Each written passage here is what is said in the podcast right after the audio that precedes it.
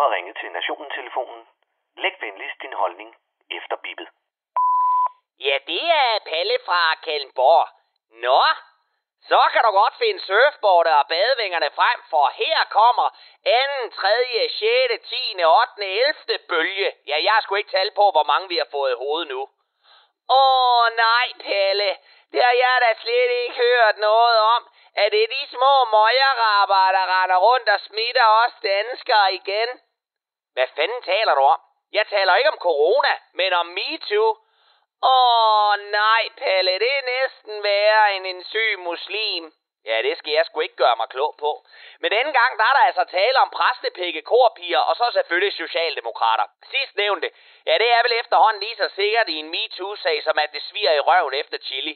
De kendtes præst, Flemming Ples, fra de kendtes kirke, Christiankirken, på de kendtes Christianshavn, i det kendte København. Han er blevet sendt på overlov, fordi han ikke lige var klar over, at det ikke var fuldstændig normalt at sidde på skødet af sørgende kvinder og bede dem om at nusse ham i nakken. Han var ikke lige med på, at det virker småpsykotisk på folk, der skal begrave en af deres kære, at der sidder en præst, der blærer sig med, hvor mange kendte han selv har begravet. Han måtte stå fuldstændig uforstående over for, at han ikke kunne stikke salmebogen i døbfonden på samtlige kvinder, der kommer ind i kirken. Kort sagt, man må ikke knalde sovende børn, også selvom de ikke er børn.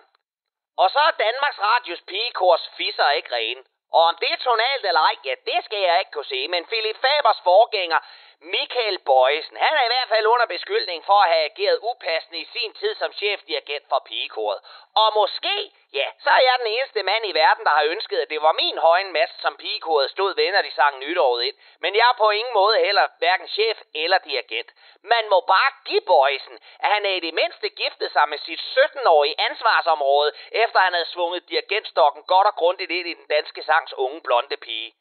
Jamen Palle, er vi snart ved at være der? Nu kan der da ikke være flere krænkere tilbage derude. De er jo alle sammen snart afsløret. Ja, nu ved jeg jo ikke lige, hvor mange mandlige medlemmer Socialdemokratiet har, men jeg er næsten sikker på, at vi kun har set spidsen af den blodrøde piv-piv-pik. For bedst som Jeppe Kofod lige har læst godnathistorie for DSU'erne, og Frank Jensen har fået den sidste smag af offentlig ansat af tungen, og Carsten Hansen har slikket det sidste sekretær af tænderne, ja, så melder en ny idiot sig under de røde faner med sliktøjet i orden. Denne gang var det en praktikant, der skulle slikkes på.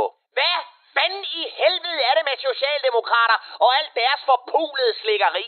Hvornår er det blevet en ting at slik på damer, medmindre det afsted kommer kruset over i ganen, og der er blevet sagt pænt Ja tak, og igen bliver lortet for tid fra partitoppen. Enten så har racistsocialisterne fået så galopperende storhedsvandvid, at de tror, at pur unge piger lukker røven og finder sig i at være omvandrende frimærker for arbejderklassens svedstinkende og langnossede pamper.